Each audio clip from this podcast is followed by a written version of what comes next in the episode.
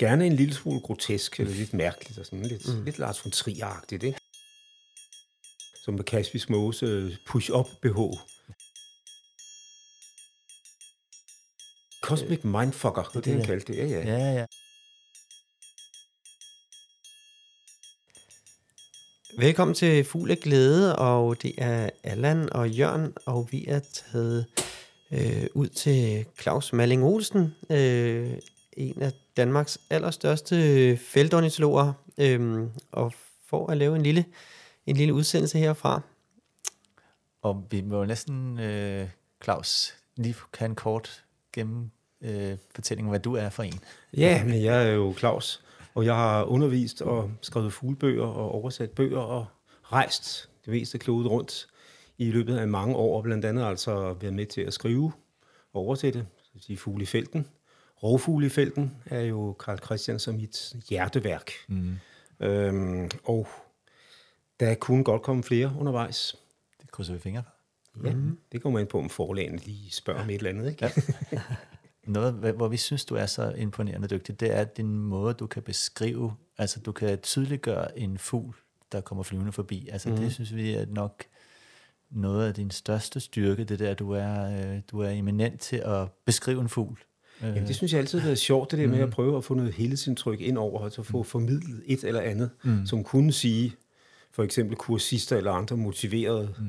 amatører, mm. noget, ikke? Altså, og gerne en lille smule grotesk, eller lidt mærkeligt, og sådan lidt, mm. lidt Lars von Trier-agtigt, ikke? Det kan jeg godt lide. øhm, og der ved jeg vel sådan som, som med Kaspis Mose push-up BH, og det er jo sådan, har slået meget godt an. Og øhm, øh, ja, samme art hængerøv også, ikke? altså den der måde at beskrive de der lidt groteske ting, som jeg kan lade mærke til på et individ, og så, mm.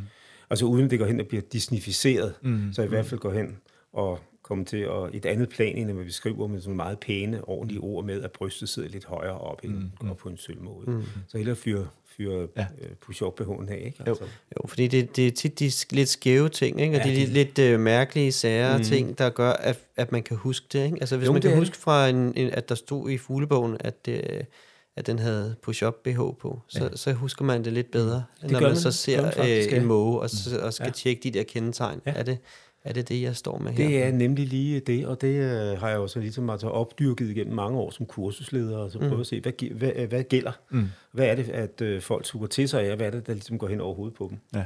Ja. Og der er det, øh, hvis man kan ja. få fat i ja.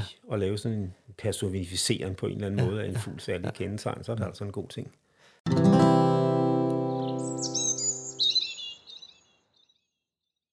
Allan, der var ja. noget med, at du øh, har, har haft en oplevelse for nylig. Ja, ja. Øh, og det... Øh, jeg får lyst næsten til at fortælle, at det er jo sådan en gentagelse af en oplevelse, fordi øh, forrige år var det faktisk i øh, oktober måned, øh, snakkede med min gode ven Karl Christian Tofte, øh, om at øh, vi skulle op og se den her rubin, der gav, som sad ved Vejø oppe i øh, syd for Væneren.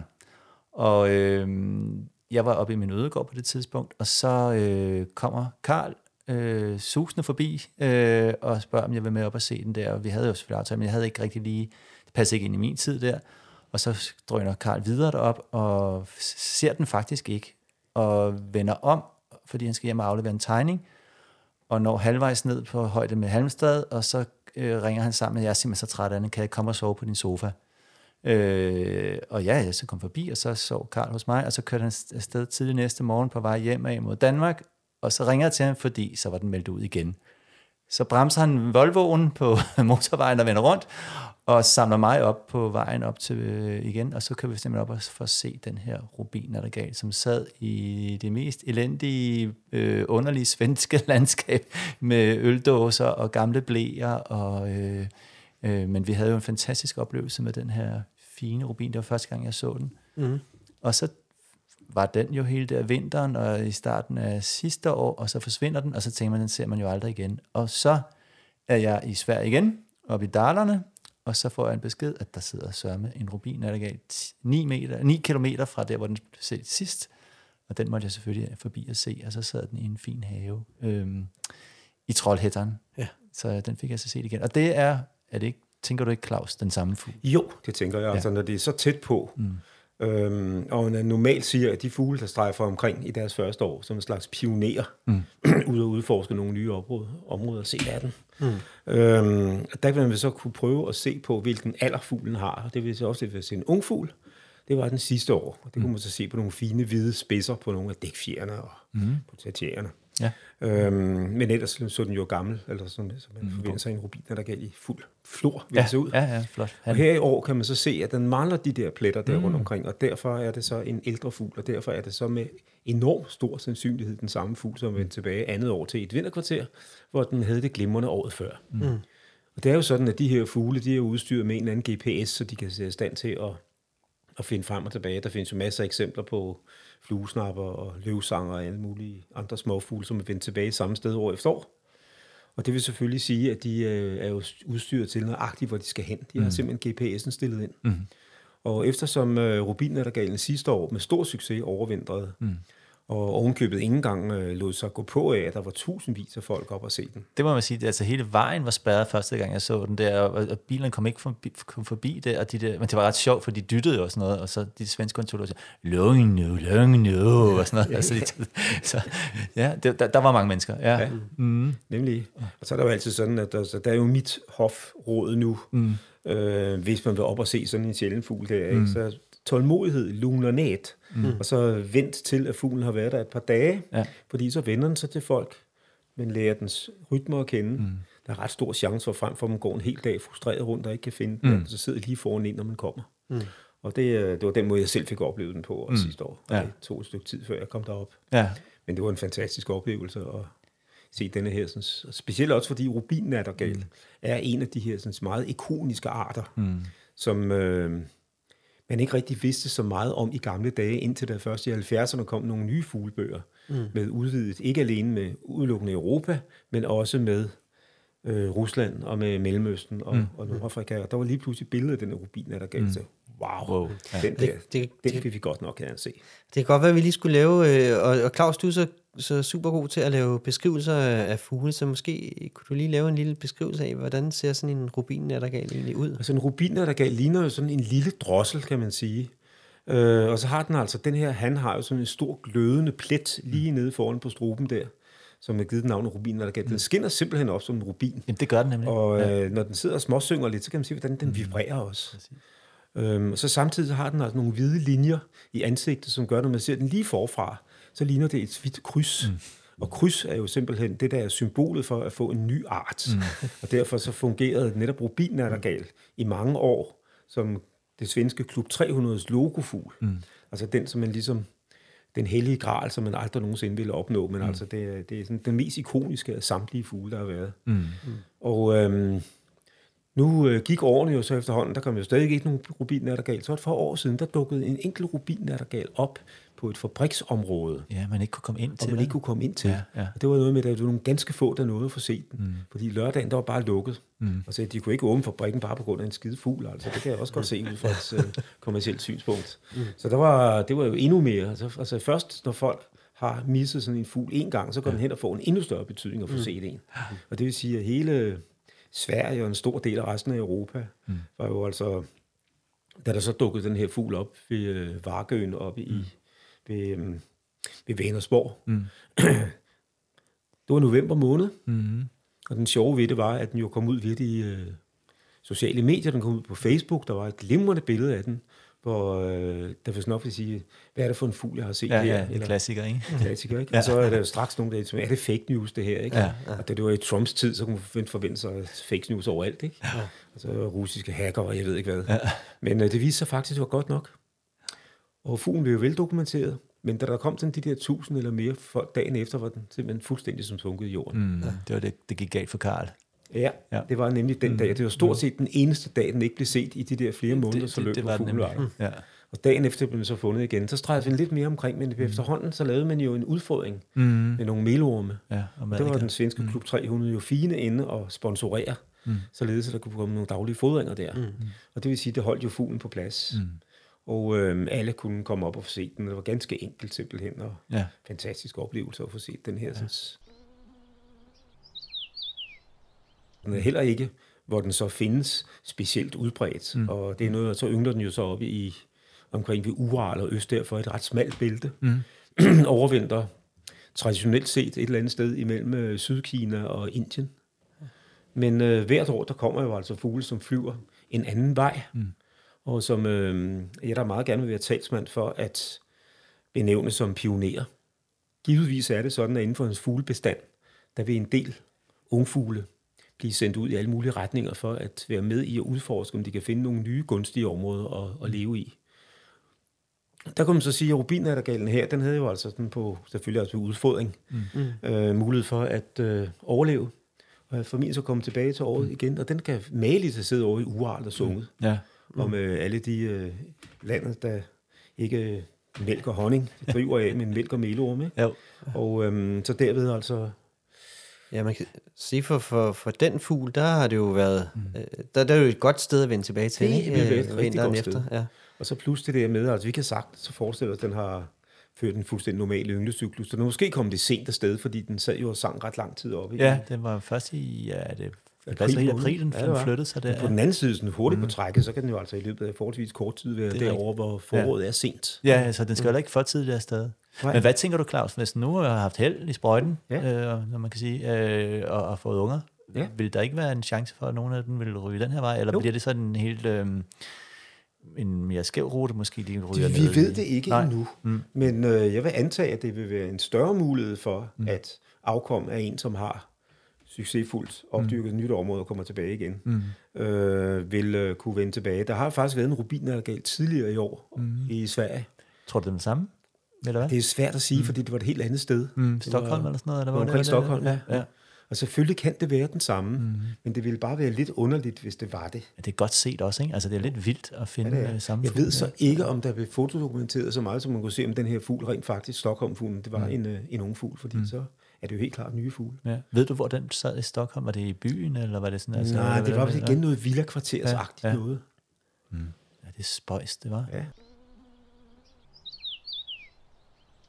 Jeg kan sige så meget, at øh, dem i nummer syv er utrolig søde, mm. øh, hvor den sidder. Og folk har været så venlige at, at, at donere øh, melorme og, og, og madikker øh, til de rare mennesker, der bor der. Og der står kaffe og kage, når man kommer i indkørslen og sådan noget. Så det er også en oplevelse at opleve nogen, der har fået en, en vanvittig sjælden fugl i haven, og tager det som en stor oplevelse ja. i deres liv. Jeg har set det her hjemme også. Mm, ja, ved nødekrigen, kan jeg huske. Der fik ja, man snaps. Og, ja, okay. ja, ja, de havde stillet chokolade og ja, snaps ja. ud. Det var ret jeg godt at huske den, øh, den der hvidstrubede spur, der var oppe i Nordjylland for nogle år siden. Mm. Og der var så var det sådan en kutume, at man så gav et lille beløb, ja. fordi de kom med kaffe og kager og alt muligt. Ikke? Mm. Og det gjorde så hele den vej, de kunne holde en anden gadefest om sommeren. Nå, ja, sejt. Det er hyggeligt. Nå, hyggeligt ja, det er en god øh, ting. Ja, ja, ja. Men angående rubinattergalen der, mm. som kommer fra Sibirien, mm. så er det jo ikke den eneste af de arter deroverfra, som kommer. Nej. Nej. Altså nu er det en virkelig sjældenhed, men altså ser vi sådan noget som hvidbrynede løvsanger, som er de almindeligste småfugle op på tundraen, så er den jo simpelthen, eller på taigaen, mm. øh, så er det jo kommet igennem flere år igennem i stadigvæk næsten stigende antal for år til år. Mm. Nu er det sådan stagneret lidt her de senere på år, har jeg indtryk af, mm. men efter et par meget store år. Og øh, der vil givetvis være sådan, at man har fundet ud fra isotopsanalyser, at det jo er fugle, som er i den vestlige del af udbredelsesområdet. Mm. Hvis vi nu har Ural liggende ja. i stedet op i Rusland. Bjergkæden der. Bjergkæden, ikke? Ja. Øh, fugle derfra, traditionelt, vil de trække imod øst og senere syd for at nå vinterkvartererne i Sydøstasien. Ja. Men på den anden side, vi kan lige så godt kan betale for nogen, hvis der er større overlevelse hos fugle, der flyver imod vest, i stedet for, mm. at de så til gengæld finder nye vinterkvarterer, som er velegnede. Mm og mere gæstfrie måske overvind. Det skal knap flyve så langt, når de første er afsted. Ja. Så vil det jo betyde, at efterhånden vil vi have flere og flere af den slags, som vender tilbage med de erfaringer, og derved kan der blive dannet nye trækruter. Mm. Blåstjert er et andet godt eksempel fra, fra ja, Finland. Det er allerede til Sverige nu, ikke? Altså, jo, det er jo i Nordsverige nu, ja. som, som øh, ja. sjældent ynglefuglen, formentlig mere udbredt, fordi det er de mm. kæmpe store områder. Ja. Der er sket noget der, og det mm. kan maligt siges, at klimaændringen godt kan have en positiv indflydelse på, at vi får mildere og mildere vintre, mm. hvor flere og flere af de her strejfgæster deroverfra, de vil kunne overleve, og ja. derved bringe erfaringerne tilbage igen. Ja, ja og man kan sige, hvis de, hvis de skal øh, til, øh, overvintre i deres sædvanlige vinterkvarter, så vil de jo skulle trække udenom Himalaya for at komme ned til, til Indien I eller hvert fald udenom om, øh, de store øh, ja. nordasiatiske ørkener mm. og bjergkæder. Ja. Ja. Øhm, Så det er sådan den der måde, de tager sådan en manøvre, der kommer direkte østpå, og så ender de over ved Kinas østkyst og flyver mm. sydpå og sydøst derfra. Ja. Og det er en ret lang rejse, de er ude ja. på. Ja. Og øhm, hvis de så kommer herover af, og der er altså egentlig et udmærket forageringsområde hele vejen over, indtil de kommer til mm. Østersøen, som er et lille hop over, og så videre i Sverige, og så i Vesteuropa, ikke, hvor vi har betydeligt mere mildt vinter- og, mm. og efterårsklima, end de har for eksempel i, øh, i Østasien. Ja. Så, øhm, Claus, kan, det, kan, det være, kan det også være samme historie, man, man ser sådan noget som munk? Nu snakker vi om som ja. sjældne nogen, men ja. ser vi også en større øh, udbredelse af munk, som trækker mod England og overvinder ja. der. Altså, ja. Det er måske det er bjergpiber. Bjergpiber også, okay. Øh, ja. Som jo kommer fra alberne, og som efterhånden mm. er blevet opdaget i en del antal rundt omkring mm. ved øh, flade vandområder i op til Nordjylland og, mm. og Sydsverige. Mm. At øhm, der er kommet fugle derfra, som måske har været pionerer, og så efterhånden fundet ud af, at det var faktisk et ret godt sted at være. Mm. Mm.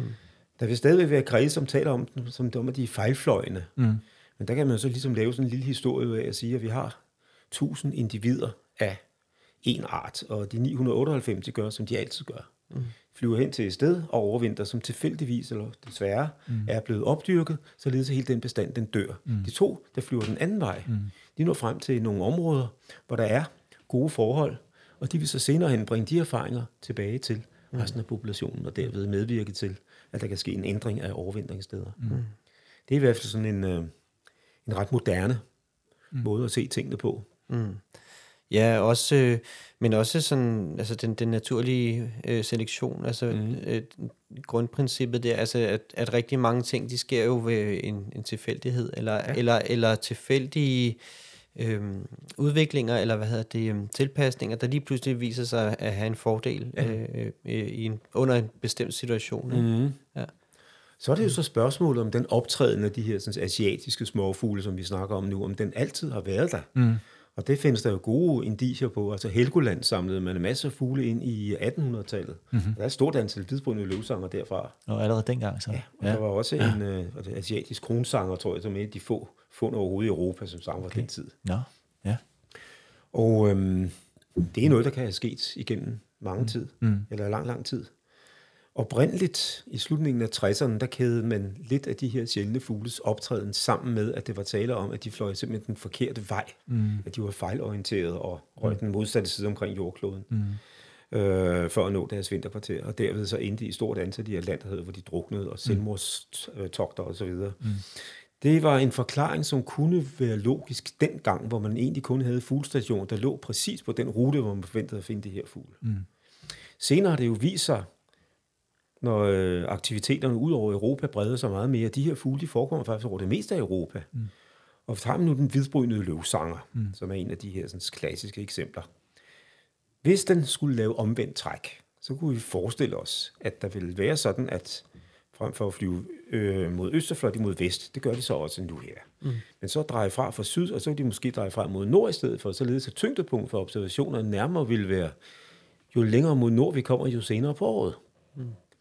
Det er slet ikke tilfældet. Hvis man kigger på mediandatoen for nogle af de arter her, hvor man har et tilstrækkeligt stort materiale, så kan man simpelthen se, hvordan de først dukker op i Nordsverige, og efterhånden bevæger sig ned igennem Europa, efter et ret fast mønster, således at mediandatoen, som er den dato, hvor halvdelen af populationen regnes for at komme igennem, det vil også sige, der der er størst chance for at få set dem. Mm.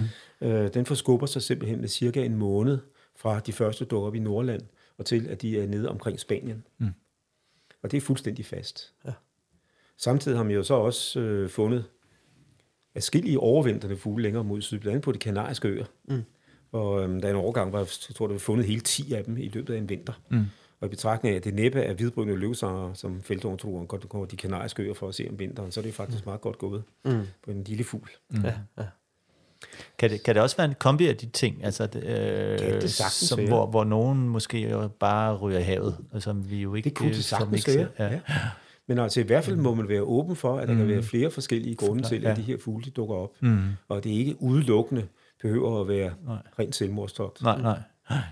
Øh, samtlige af de arter, som er optrådt i større antal, mm. Det gælder hvidbrunde løvsanger, det gælder store piber, det gælder også dværgværling nu, citronvipstjert, har det vist sig at være et mønster, mm. at de simpelthen altså mm. i løbet af de seneste årtier er blevet hyppigere mm. og blevet hyppigere på steder, hvor det ikke blev fundet tidligere. Og det kan lige vel være, at der simpelthen er, fordi der begynder at komme feltontologisk aktivitet mm. på de steder, mm. frem for at det ikke altid har gjort det. Ja, ja. der er rubinattergalen jo så et meget godt eksempel på en af de her sådan, meget sjældnere, mm. Hvor vi så næsten kan se, at det er det samme individ, der må ja. komme tilbage for år til år. Ja. ja, lige det her med øh, det samme individ, der, det får mig jo til at tænke på, at for nogle år siden, så var der jo en, en sortstrubet drossel, der også var kom igen og igen ja. hvert eneste år øh, op Niveau. i niveau. Ja, ja nemlig. Ja. Øh, og det må jo også være den samme fugl, der har været der og, og har fundet og et godt igen kunne man prøve ja. at kigge på første år, der har den kendetegn fra en ung fugl, mm. årene efter fra en gammel fugl. Nu havde den det? Eller? Ja. Okay, det kan jeg ikke huske. Det, var ja. foto, to fotodokumenteret ja, okay. i ret ja. fin udstrækning. Ja. Øhm, så det vil sige, at det er ude i underbygget, men har de fundet et sted at være om vinteren, hvor det har været mm. godt at være, så er de tilbage dertil. Ja. Lige meget om det ligger, altså om de så flyver til Indien, de flyver til, øh, mm. til niveau, det er jo sådan stort set lige langt. Ja. Ja. Det er jo alligevel utroligt. Altså stadigvæk, ikke? Altså, at den lige rammer ned øh, ved niveau, og så øh, 9 kilometer fra sidste, ja, ja. den der rubin, der galt sad mm, i, i, i midten. Altså det er svært. Det, det, er sgu, det, er sgu, det er vildt, ikke? Altså, det, det er vildt. Ja. Man tænker på, hvor kæmpe afstand vi ja. er ikke? Jo, det er imponerende. Ja. Og det siger jo også lidt igen noget om det der med, hvor dygtige fugle er til det her træk. Altså at, at hvor, hvor, hvor at de bruger en hel masse, hvad hedder det, øhm, Altså det er ikke kun, at de bruger jordens magnetfelt, eller altså de bruger en masse forskellige... Ja, forskellige altså kombinationer af mange ja, forskellige ja. ting, ikke? Ja, fordi det, den der rubin, der gav, det, det kan jo ikke være... Altså den må, have, den må nærmest have brugt også øh, det sidste del af turen noget på, den kan, kan genkende noget, tænker jeg måske lige frem. Eller, du kunne sagtens blive visuel genkendelse. Ja, ja. Altså vi har jo set det også, når det gælder nogle øh, lidt andre familier af strejffugle, mm. altså noget rovfugle for eksempel. Mm Øhm, hvordan den der sådan kejserørn, der dukkede op flere år i træk i mm. Falsterbo, og der er ikke nogen, der anede, hvor det var om sommeren, men det Nej. kom bare næsten på dato. Ja, ja. Og altså, den har jo visuelt kunne, kunne følge mm. det der, så ja. se, der skal den ned, ikke? der har den været før. Ja, det, det tror jeg sagtens, de kan. Vi, vi var lidt inde på det også, da vi talte med Peter Lund Madsen om, om fuglehjernen og sådan noget med, at, at fugle er virkelig gode til at kunne genkende mønstre, Altså også når de er drejet, altså så hvis det er et eller andet bestemt, øh, altså et, et relativt øh, kompliceret mønster måske, og man så har drejet det øh, 80 grader, altså, eller, mm-hmm. sådan, og, og det giver jo god mening forhold til, hvis man forestiller sig, at en fugl kommer ind til et område, og skal kunne genkende det ligegyldigt, hvilken retning de kommer ja. fra, for eksempel, ikke? Så, ja. så kan de se, om det her, det er det sted, mm. jeg, jeg sigter mm. efter.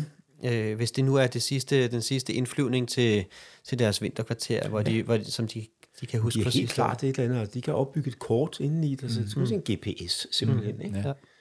Ja. Øhm, det er fascinerende, og mm. det viser sig jo gang på gang, at der kommer masser af tilfælde der, hvor man tror noget er helt tilfældigt, og så der kommer tilstrækkeligt mange fund mm. at det ene eller andet, så er det ikke spor tilfældigt alligevel, så er der bare en ja. del af et mønster. Ja. Hvor vi jo netop har de der sådan, pionerer, der kommer ja. ud og opdyrker nye områder. Mm. Ja den der rubin er der galt der. Øh, det ved jeg, du kan huske det, men det er noget med Bill Oddie, han har sagt et eller andet sjovt om den. Kan du huske det? Det kan jeg så ikke lige huske. Nej, nej men det er et eller andet med, altså, nu om dagen vil nok sige, den fucker med min hjerne eller andet, men det er det der... The cosmic mindfucker, ah, det, det, det, han kaldte det. Ja, ja. ja, ja. Altså der kunne rubiner der gav et glimrende eksempel på sådan mm, en, fordi mm. Øh, det vil sige, at det er de der sådan, sjældne fugle, som lige har det ekstra, dem der ja. har den der x-faktor. Det har den nemlig. Ja. Og, og ikke ud af, at den er bare super sjælden, men også det der med, at når man altså, står og ser på den, det ligner bare sådan en almindelig fugle. Du kan godt se, den er lidt rødt foran, og så når du så kommer det der, bang, det, det, det, det, ja. du får den lige i smasken, det der røde. i smasken, ja. Det er fantastisk. Og så er det jo samtidig, hvis man ser på verdensplan, det er jo ikke verdens mest almindelige fugl. Mm, mm, mm. Altså, jeg kan da huske de steder, jeg rejst rundt omkring, ikke? Mm Altså for eksempel i Østkina, hvor de kommer igennem på trækket. Man ser mm. nogle stykker af dem, men mm-hmm. altså, det er ofte nogen, der gemmer sig ret meget. Ja, ja. Og øhm, det jeg så den bedste var i Nepal, simpelthen. Mm. nogle lidt åbne skovområder, der hvor de så hopper rundt i skovbunden. Ja. Og så selvfølgelig altså også nu her, den her fugl mm. op fra... Ja, du så den for i år. Jeg så den for i år, ja. ja. Og så er det meget sjovt, fordi øhm, det er igen det der med øst møder vest. Mm. Og det er jo meget af de østlige rariteter, vi får herover, fordi vi ikke rigtig har noget stort hav, mm. der ligger og spærrer for dem, så de mm. altså ryger ud derunder. Mm. Men der er jo faktisk netop i år så sket det, at der kom et influx i forbindelse med et tropiske lavtryk, som tog en bane ind over Europa, som bragte en masse amerikanske fugle med sig. Ja.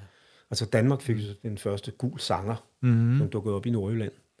Og øhm, i Sverige så sidder der jo i øjeblikket netop en Baltimore-tropial, mm en øh, repræsentant for en familie, som vi ikke rigtig kender noget til, men ligner lidt sådan en altså, pirol-type, eller ja. sådan noget. Det er sådan ja. orange med stor hvid vingebånd. Mm.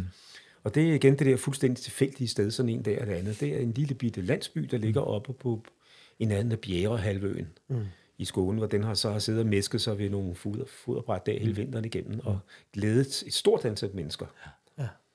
Og det er jo så til gengæld en fugl, som kommer fra Nordamerika, kan man sige, at den kan finde tilbage igen. Mm. Det vil måske være mere problematisk, fordi den så skal trække over et stort hav. Ja, det er en lang tur. Mm. Og det er en lang tur for en småfugl. Ja. Man må nok også regne med, at mange af de amerikanske fugle, der kommer, de så også har siddet en overgang på et skib, mm. og fulgt med. Ja. Men øh, det gør dem jo ikke mindre interessante, når de dukker op. Det er bare, en, det er bare en del af realiteterne. Ikke? Det må man regne med. Det kan have været en mulighed. Så man skal være meget naturromantiker for at forkaste, at de skulle være mindre værd end de andre. Ja. ja. Og der er jo også øh, netop det der med, at så kommer der jo altså nordamerikanske småfugle, som laver nøjagtigt samme nummer, som kommer ud over og bliver blæst ud over af ja. cykloner ja. og så videre, kommer lidt ud af kurs, måske nærmere, end mm. at man kan sige, der er jo ikke noget, de kan jo ikke gå ned på havet og furgere. Nej. De kan gå ned på nogle af øerne, hvis der er øer i nærheden, der er altså mm. ret langt ja. fra Halifax og til de nærmeste øer, de kan gå ja. ned på. Ja. Ja. Island selvfølgelig et meget godt eksempel, ja. som også har en del amerikanske fugle hvert år. Ja. Ja. Men altså, som du siger, så, hvis man ser på populationen som helhed, altså, så er der jo øh, nok ungfuglene, det er dem, der strejfer, det er dem, der ja. ligesom prøver at finde, øh, øh, eller, eller der er nogle af dem, der måske er heldige at, at ramme et, et godt nyt sted, og det kan jo så ja. øh, vise sig at være en fordel. Ikke? Det kan vise sig, at de får jackpot i det der. Ja. Mm. Ja, og så er der nogen, der er uheldige måske, og, og, og den der rute over øh, Nordatlanten og til Europa fra, mm. øh, fra USA, den, det er ja. måske ikke den smarteste, eller den, der giver den største fordel. Nej, og det skal man nok sige, at det måske har knap så meget med spredning at gøre, men har mere mm. at gøre med, at vi har de der sådan, meget, meget kraftige øh, tyfoner, mm. mm. uvær, der breder sig ned fra Karibien og så op igennem, og så mm. blæser en masse fugle med sig. Ja. Mm. Øhm, så det er en mere sådan et ulykkestilfælde, ja, de kommer, ja, ikke? frem for ja. en mere strategi. Ja. Mm. Selvom man der også har tilfælde af amerikanske fugle, som har vendt tilbage igen. Nå, Nå. Ja, det ved man noget om det. Ja, øh, ja der er et eller andet med noget nogle andre fugle. Ja, okay. Og det er også bedre ja. flyver, ikke? Jo, altså, jo, de kan også lægge sig ned på vandet, ja. hvis det endelig er... Jeg vil også lige sige, at vi har jo altså de grønlandske stenpikker, som hvert år tager turen over Atlanterhavet for at komme mm. til Vesteuropa og ned til de afrikanske vinterkvarterer. Ja. Ja, det ja, vi har, der er jo også, man kan sige, der er, der er populationer også øh, med, med lille koversnæppe er et godt ja. eksempel, ikke, som trækker på tværs af, øh, af Stillehavet. Det ja, der yngler i Alaska, og så I det tilfælde med Alaska, hvor de så overvinter ja. på New Zealand og sådan nogle ja. steder, og en ja. rejse på en uge på 11.000 kilometer, ja. uafbrudt. Altså uden stop. Det er ja. jo helt gak, jo. Det, det er fuldstændig, det, det, er, det er en fuldtanket jumbo-jet, ja. der kan lave det ja. der ellers. Ja. Ja. Og det, er også, det viser en lille smule om, at, mm.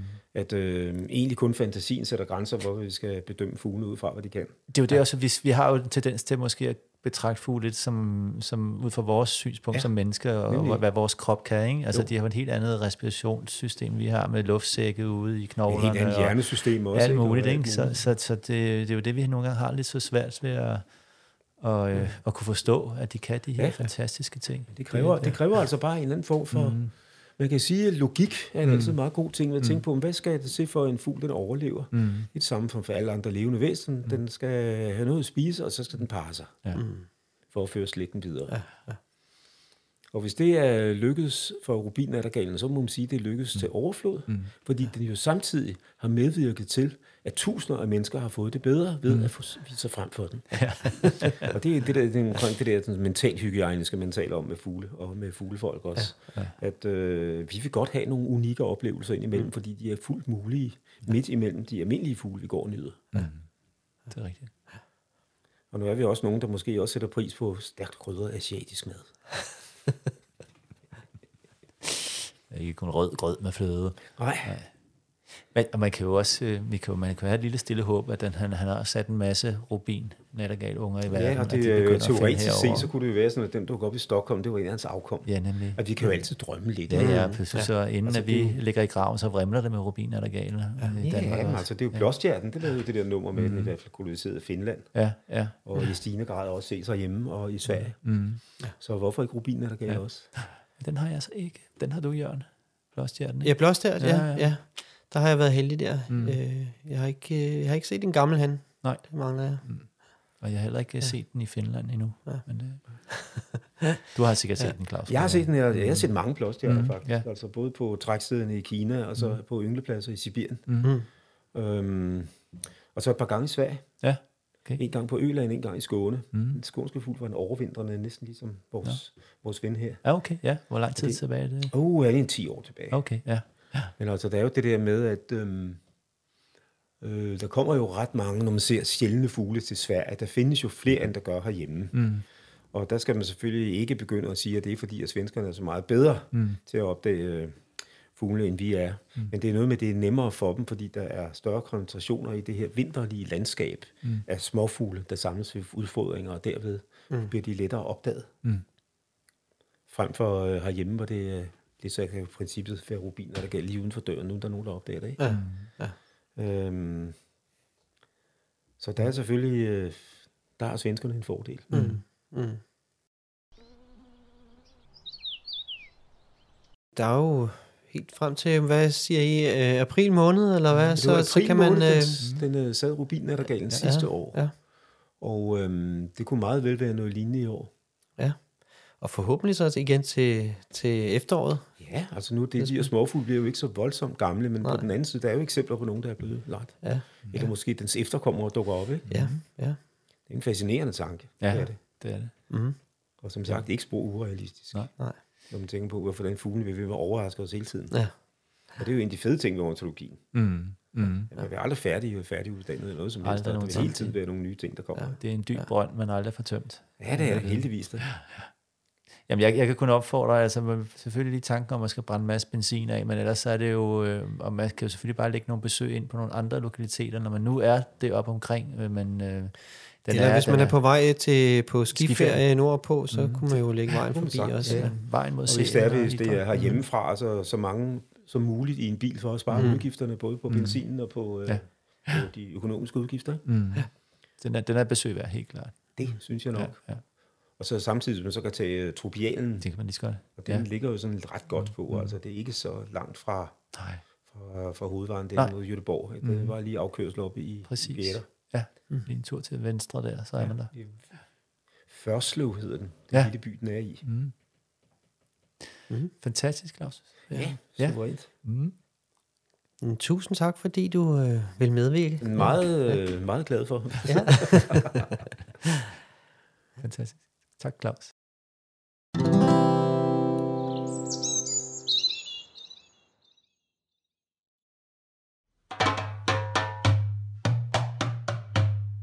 Dagens fugl. Dagens fugl har jeg jo tænkt på, at det skal være øh, silkehalen. Mm. Og øh, jeg vil faktisk måske sige øh, silkehaler, fordi jeg har ligesom prøvet lidt også at kigge på n- nogle andre øh, end vores hjemlige silkehale. Der findes jo faktisk tre arter af silkehaler. Ja. Der er den, vi har her på vores breddegrader, som vi bare kalder silkehale, eller sikkert måske europæisk silkehale, det ved jeg ikke, hvad den bliver kaldt ude i den store verden, mm. men ellers så er der amerikansk silkehale, og så er der japansk silkehale. Øh, og i det store udland, der kalder de dem jo øh, waxwing. Ja. Øh, så det er cedar waxwing, hvis vi er over i det amerikanske. Øh, de har jo så et fælles øh, slægtsnavn, og det er jo Bombicilla. Det er ikke noget, man skal sige højt i en lufthavn i hvert fald. øh, har du set nogle gode Bombicillaer for nylig? Ja. Øh, Øhm, og det er jo øh, navnet det her, øh, vores silkehale, det, det der bomby siger, det kommer jo af latinske, det her betyder vist nok noget med silkehale eller silkehår. Mm, det er der, det kommer mm. fra. Øhm, og så det her med waxwing, det er jo fordi, at øh, yderst på, øh, på hvad hedder det, øh, på vingefjerne, der ser det ud som om, at, øh, at de ligesom blev dyppet i sådan noget, noget lak eller noget voks. Øh, de her sådan små, fine, flotte, øh, øh, hvad hedder det, gule farveknupper, der sidder derude. Så mm. det er nok derfor, man, man kalder den waxwing mm. i, i andre steder i verden. Ja. Øhm, når man lige for eksempel lige kigger på de her øh, silkehaler, så er der jo øh, den, både den, vi har på vores breddegrad, den amerikanske, så har de jo sådan en, en gul halespids, mens at den øh, japanske, den har en rød halespids. På den måde, der kan man se forskel på dem. Ellers så ligner de hinanden sådan forholdsvis meget i hvert fald, øh, den amerikanske og den, øh, at den, øh, den europæiske. Øh, fælles for dem, der er de jo alle sammen har den her mm, lækre superhelt øh, maske, over øjnene, som jo som er rimelig cool. Så mm. det er jo en, øh, og det, det er jo nogle fantastisk smukke fugle alle sammen. Altså jeg, jeg har altid, når jeg kigger på dem, så, så har de jo sådan et eller andet, det her bløde, strømlignet look, altså som om, at man havde, man havde sandblæst dem. Altså de er sådan mm. helt, øh, jamen, det, er jo, mm. det er jo super lækre, smukke fugle. Mm. Ja. ja, altså det her strømlignede, som du nævner, det, det gør jo også, at man øh, i tider af året i hvert fald kan forveksle dem med stager, mm. fordi når der er mange ja. stager, eller hvis det er øh, stadigvæk er mange stager, når de kommer ja. om efteråret, så, øh, så kan det være lidt svært, fordi de flyver ret meget på samme måde. Ikke? Det er meget direkte, mm. øh, uden buer i flugten, ja. og så med den er lidt, øh, øh, lidt, øh, lidt øh, tykke øh, mm. torpedo, torpedoformede krop der, ja. ikke? Med, ja eller sådan lidt uh, jetjæger-agtigt. Ja, ja, og der er knald på, når de kommer ja, forbi ja. der. Men det er rigtigt, det mm. er det. Øh, og så det er jo, øh, så har de jo det her sådan mm. vanvittigt meget hyggelige øh, mm. kald. Jeg hørte den så, så sent som her i morges, da jeg var hen, mm. og hente min bil på værkstedet, der var der jo øh, silkehaler her på Amager, så det er jo en mm. fantastisk lyd, de har. I øvrigt, så er det jo lidt spøjst med de her silkehaler, altså de hører til sangfuglene. Øh, men de synger ikke. Altså, de har jo øh, kun de her sådan kald. Og, og måske en årsag til, hvorfor de egentlig ikke synger, det er jo, at øh, der er ikke rigtig så meget grund til det, fordi de, de yngler jo sådan nogle øh, sådan lidt løse kolonier på deres ynglepladser øh, op nordpå, og, øh, og der øh, danner de ikke territorium, øh, så der er ikke rigtig øh, nogen mm. årsag til det. Og en anden årsag til, når man, man har sang, så er det jo for, at man skal forsvare et fødeterritorium. Det har de jo heller ikke rigtigt. Altså, når de øh, drøner rundt og, søger føde, så foregår det sådan, altså, rimelig stille og roligt på den måde. Altså, selvfølgelig kaster de sig over føden mm. og æder alle de her bær. Men det er jo ikke sådan, man ser dem jo ikke rigtig sidde og slås, ligesom altså, hvis man ser på nogle af droslerne. Altså sådan et par chakker der, de kan godt nok være onde ved hinanden, øh, mm. og solsort og så videre. Mm. De er meget mere fredsomlige, de her, øh, hvad hedder det, øh, silkehatte. De har jo også meget fint øh, engelsk ord, de hedder Bohemian Waxwing, og det synes jeg jo er ret fint, for det er sådan lidt en vagabond boheme der, som der, der mm. bare lader lidt rundt. Ikke? Altså hvis, hvis, man skulle, hvis, hvis en, øh, en sikkerhed skulle køre i bil, så er det helt klart sådan et folkevognsrobrød med fredstegn og blomster på siden, og mm. med Queens Bohemian Rhapsody kørende bagpå øh, altså i, i højtalerne. Mm. Så det er jo en øh, meget øh, yndig og afslappet fugl at se på. Og hvis man Øh, og jeg har ikke selv set det i virkeligheden. Det gad jeg godt opleve. Deres øh, paringsspil. Har du nogensinde set det? Øh, nej. Nej, det, det skal du prøve at gå ind og, eller mm. lytterne også, prøve at gå ind og google det.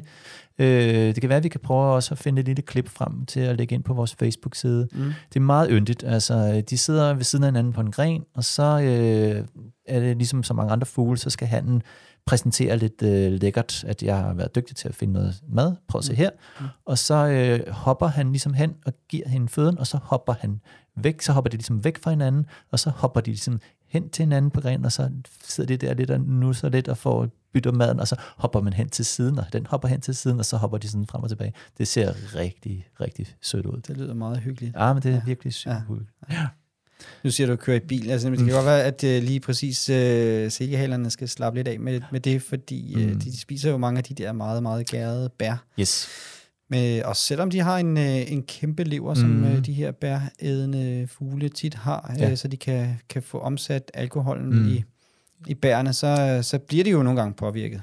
Ja, altså ser at falde, ned i grenen nærmest. Ja, ja altså det sker, det sker, øh, det sker, det sker, fordi de jo de gærer øh, de her, eller fermenterer de her bær jo, og så er der en høj indhold af, af alkohol i dem. Mm.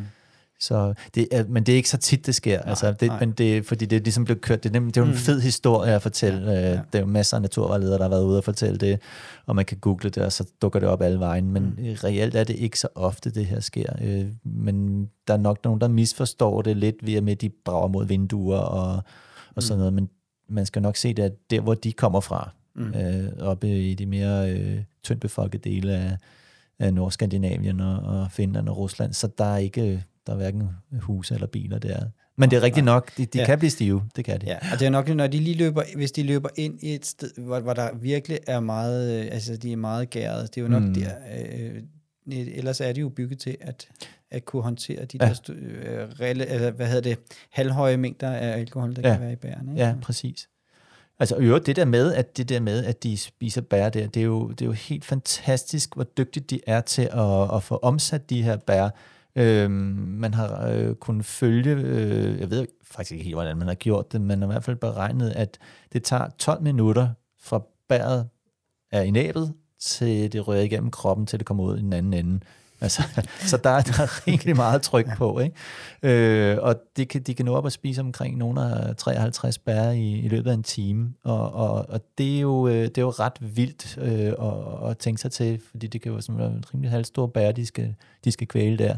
Men, og de har ikke, hvad skal man sige, de, de har jo ikke sådan en, øh, en, en kro, hvor de ligger dernede. Det, det kører mm. simpelthen ind igennem kanalen, altså det ligger simpelthen i spiserøret, mm. så ligger de på samlebånd dernede af, og så mm. bliver det bare skubbet videre i systemet og ned i, mm. i maven, og så videre ud den anden ende der. Det ja. klarer det lige på 12 minutter. Ja. Øhm, og det er jo også lidt sjovt, fordi det der med, at øh, med det der med bær der, fordi der er jo, øh, det er jo ikke, der er jo ikke rigtig meget, særlig meget protein og fedt mm. i, i bær. Så der skal jo også en stor mængde for øh, at få det her øh, ud igennem. Altså det er jo, det er jo mest som sukker, som glukose og fruktose, som de, de, de, øh, de ernærer sig af. Mm. Så, øh, så der skal jo også en, der skal jo ret meget til for mm. at, at få det her system til at køre på de her, øh, de her fugle der. Ikke? Ja. Så, øh, men så det er jo en meget sjov tilpasning, de har, øh, at de gør det der.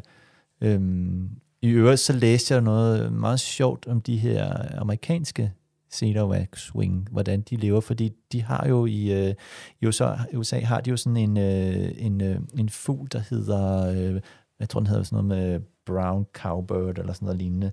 Altså det er sådan en, øh, en hvad hedder det, øh, en, den, den ligger æg i, i andres fugles redder, sådan, sådan snytter simpelthen på den måde, altså ligesom en gø gør. Mm. Øhm, og øh, dengang så er de dumme nok til også at gøre det ved at lægge æg i silkehalernes øh, redder. Ja.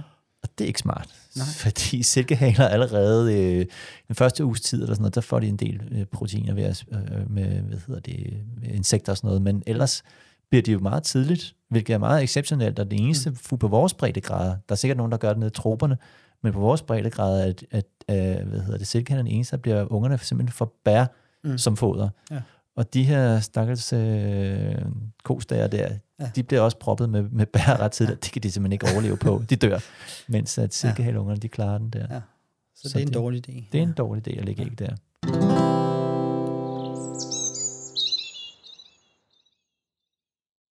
Vidste du, at man kan se forskel på alder, når man kigger på, øh, på hvad hedder det, på silkehaler? Øh, nej, det er ikke noget, jeg sådan, øh, har specifik viden om, men jeg tænker, at det måske er det noget med øjenfarven. Nej, nej, nej. Det, det, nej, det var altså godt, godt gæt. Nej, man skal kigge på, øh, på dækfjerne. No. Øh, på de mellemste dækfjer, der sidder jo de her sådan små, øh, som vi snakkede om, de her små øh, pletter, de her vokspletter, øh, mm. øh, farvet. Og øh, er der mindre end seks af dem pletterne, så er vi en ung fugl. Okay. Øh, er den ja. fra 8 til 9 op efter, så er det en adult fugl, en voksen fugl.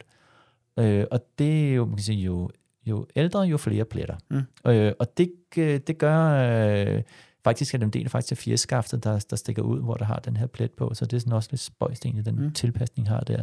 Men øh, og jo, når de skal danne par, de her silkehaler, så øh, kigger hunderne og hannerne på de her antal pletter, mm. før de danner par. par. Altså, så der, der skal ikke mm. være for få, hvis, det, hvis man er lidt en ældre og erfaren fugl. Nej. Så der dur det ikke med sådan en, ja. en, øh, ja. En småplettet en her. Det er en smart ja. ellers øh, ja. inddeling. Ja. Nemlig. Ja.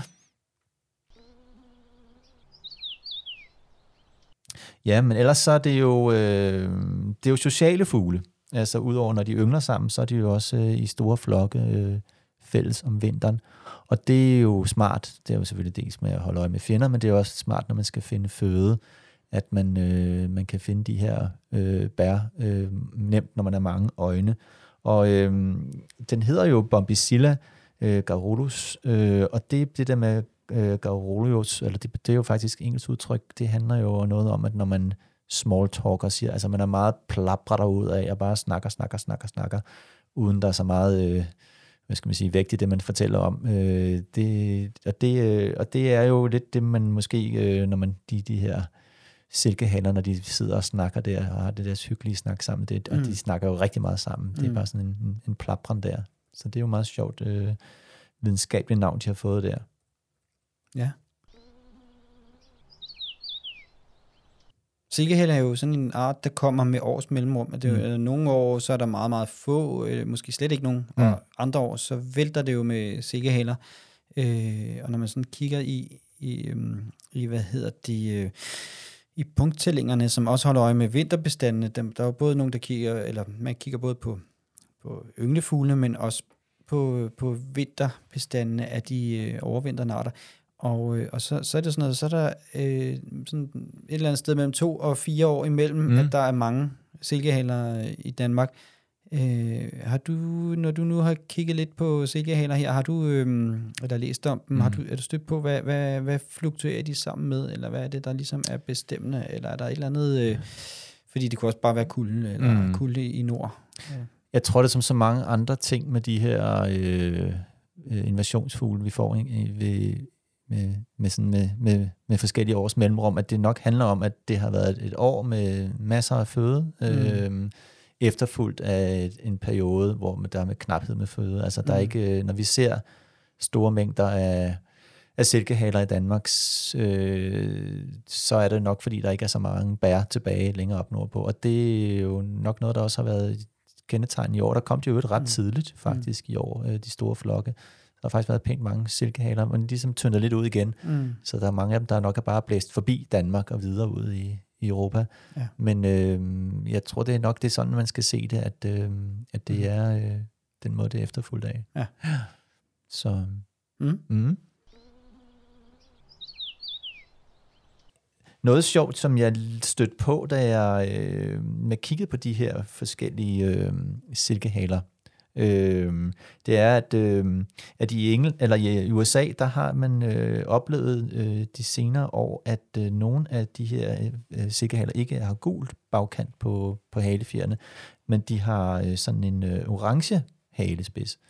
Øhm, og det er jo en lidt sjov historie, hvorfor det er sket, og det er simpelthen fordi, at man har øh, indført i, øh, og det er sket i løbet af de sidste 40-50 år, det man har set den her udvikling, at det er fordi, man har i de amerikanske haver indført en, øh, en kaprifolieplante, den, øh, den nok hedder nok stuegedeblad på dansk, eller Japanese honeysuckle, øh, og den, øh, den øh, er faktisk en, den er optræder virkelig invasivt i USA nu. Den, den breder sig med voldsom hast, men den har jo nogle små lækre øh, røde bær, som er giftige for mennesker, men er meget lækre for, øh, for mm. de her silkehaler, som æder den meget gladeligt. Og de indeholder et stof, et, et karoten, øh, rodoxantin, og det der rodoxantin, den gør, at den ligesom overtager, altså al den mængde af, af det rodoxantin, der er i kroppen på de her silkehaler, det gør, at hvis de spiser øh, de her bær, mens de er ved at, og, øh, og, og skulle fælde fjer og, og, og danne fjer, mm. så, øh, så kan de simpelthen ikke lave den, den gule farve, den bliver simpelthen ja. udkonkurreret, kan okay. man sige, af ja. den her, det her karotenstof. Så så får de de her orange øh, halefjer i stedet for... Øh, for, hvad hedder det, gule fjer. Det synes jeg er meget sjovt. Det var, ja. det var vildt. Ja. Det er ikke sådan, at de kommer til at ligne den øh, japanske dans. Nej, det er lige før, jo. Ja. ja. Men de bliver ikke helt røde, de bliver kun orange. Okay. Så det bliver sådan en mix jo, ja. øh, af gult og, ja. og rødt. Det synes jeg er ret skægt. Ja. Ja. Ja, sjov historie. Ja. Øh, og man kan faktisk blive ved med at snakke om de her bær. Altså, der, det er jo også noget, der er andet sjovt, der er vist med de her undersøgelser. Det er jo, at hvis der er, øh, hvis en, øh, en silkehal spiser et bær, i forhold til, at hvis man ikke øh, ryger igennem maven på en, øh, på en silkehale, øh, så er der altså 30 gange større spiringsevne i bæret, øh, eller de frø, der kommer igennem øh, maven på en, øh, en silkehale, end dem, der ikke kommer. Der kommer selvfølgelig noget nærings i klatten, mm. som jo de kan gro af, men der, der er åbenbart også et eller andet, der trigger, at de her øh, bær ja. øh, er bedre, og det ja. på trods af, at det kun har måske været 12 minutter igennem, ja. så det var jo meget imponerende. Ja. Det kan jo være, det er også en spredningsstrategi for, mm. øh, for bærerne der, at, de, det er dem, der ligesom bliver transporteret lidt væk, der ja. har øh, bedre chance for at spire. Ja, altså, jeg ved ikke, om det er årsagen, at det lige kan tilskynde silkehalerne, eller om det er øh, øh, andre, altså nogle drosser, der gør det. Men for eksempel har der været en, en øh, mængde af mistelten her omkring Københavnsområdet. Det er virkelig kommet mange mistelten. Mm. Og det er en af de, øh, som øh, silkehalerne er rigtig glade for. Altså, de kan simpelthen, altså, øh, de æder, jeg har nogle gange set dem, de hænger simpelthen ud af røven på dem, sådan mm. en streng af de her mistelten bær. Mm Øh, og der er jo, øh, de, er, de er svært fordøjelige i forhold til nogle af de andre, så de kommer mere eller mindre nærmest øh, hele ud i den anden ende. Øh, og når de så klatter den der, så er der altså også en rigtig god spiringsevne på mm. dem, så det er jo rigtig smart der. Ja. Men øh, fantastisk fed fugl og spændende fugl. Øh, og, øh, ja, vi kan lige... Øh, der, altså, mm. der er jo masser af observationer i... Hvis man kigger i Duff-basen, så, øh, så er der jo sikkerhed rundt omkring. Mm. Er koncentreret, hvis man øh, kigger i Duff-basen, så er det sådan koncentreret omkring byerne, men det er jo nok... Øh, det er nok fordi, der er flest, der kigger på fugle der. Jeg vil skyde på, at det nok er øh, over det meste af landet. I hvert mm. fald det, og, og, men, men især også der, hvor der bærer. Så det er en, måske en kombination. Så når man, man har jo haverne med, mm. med bærbuskene og, ja. og rønnebærtræerne mm. og så videre. Ja. Øhm, så øhm, ja, en kombination måske af, hvor der er ornitologer og hvor der er ja. øh, bær ja. i haverne. yes. Ja, men øh, vi lægger som sagt et lille link til nogle, nogle klip af, mm af, hvad hedder det, øh, forelskede silkehaler. Det skal I gå ind og kigge på. Ja. De er rigtig søde. Ja.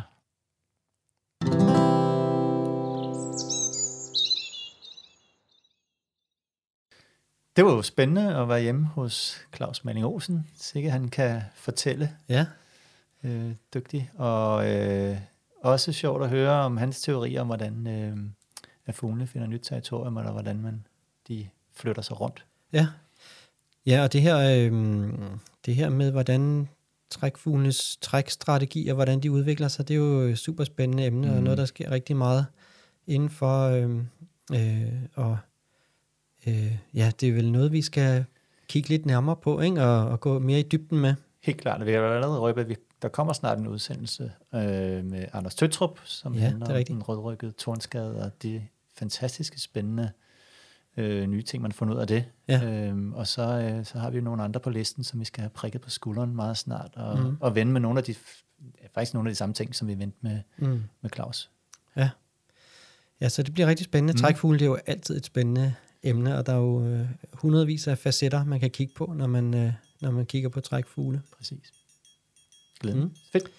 Ja, men øh, udsendelsen er ved at være forbi for i dag, og øh, vi har jo forskellige muligheder for at blive informeret om nye episoder. Det er jo, man kan jo øh, følge podcasten inde i, i, øh, i sin øh, favorit podcast afspiller. Øh, men man kan også gå ind på øh, vores øh, Facebook-side, der plejer vi også lige at, at lægge nye, øh, eller et opslag op, når, øh, når der kommer et nyt afsnit. Ja, så jeg håber, vi får fulgt op på det alle gang, vi får det sagt i udsendelsen, at vi vil lægge nogle links op om nogle af de ting, jeg har snakket om. Og, og hvis vi ikke lige mm. øh, får gjort det, må jeg endelig øh, give os et nakkedrag, så skal vi nok få det lagt det på. Fordi der er, også, der er jo nogle af de ting, vi kommer til at snakke om, der kunne faktisk være ret sjovt at se. Øh, små videoklip af det for eksempel, eller links til nogle af de her artikler, som øh, vi nævner. Mm. Mm. Ja, og, øh, og også gode idéer, hvis mm. man har øh, gode idéer til emner, man kan, eller som vi kunne tage fat i. Mm. Øh, så er man også velkommen til at smide en kommentar eller en besked til os. Meget gerne. thank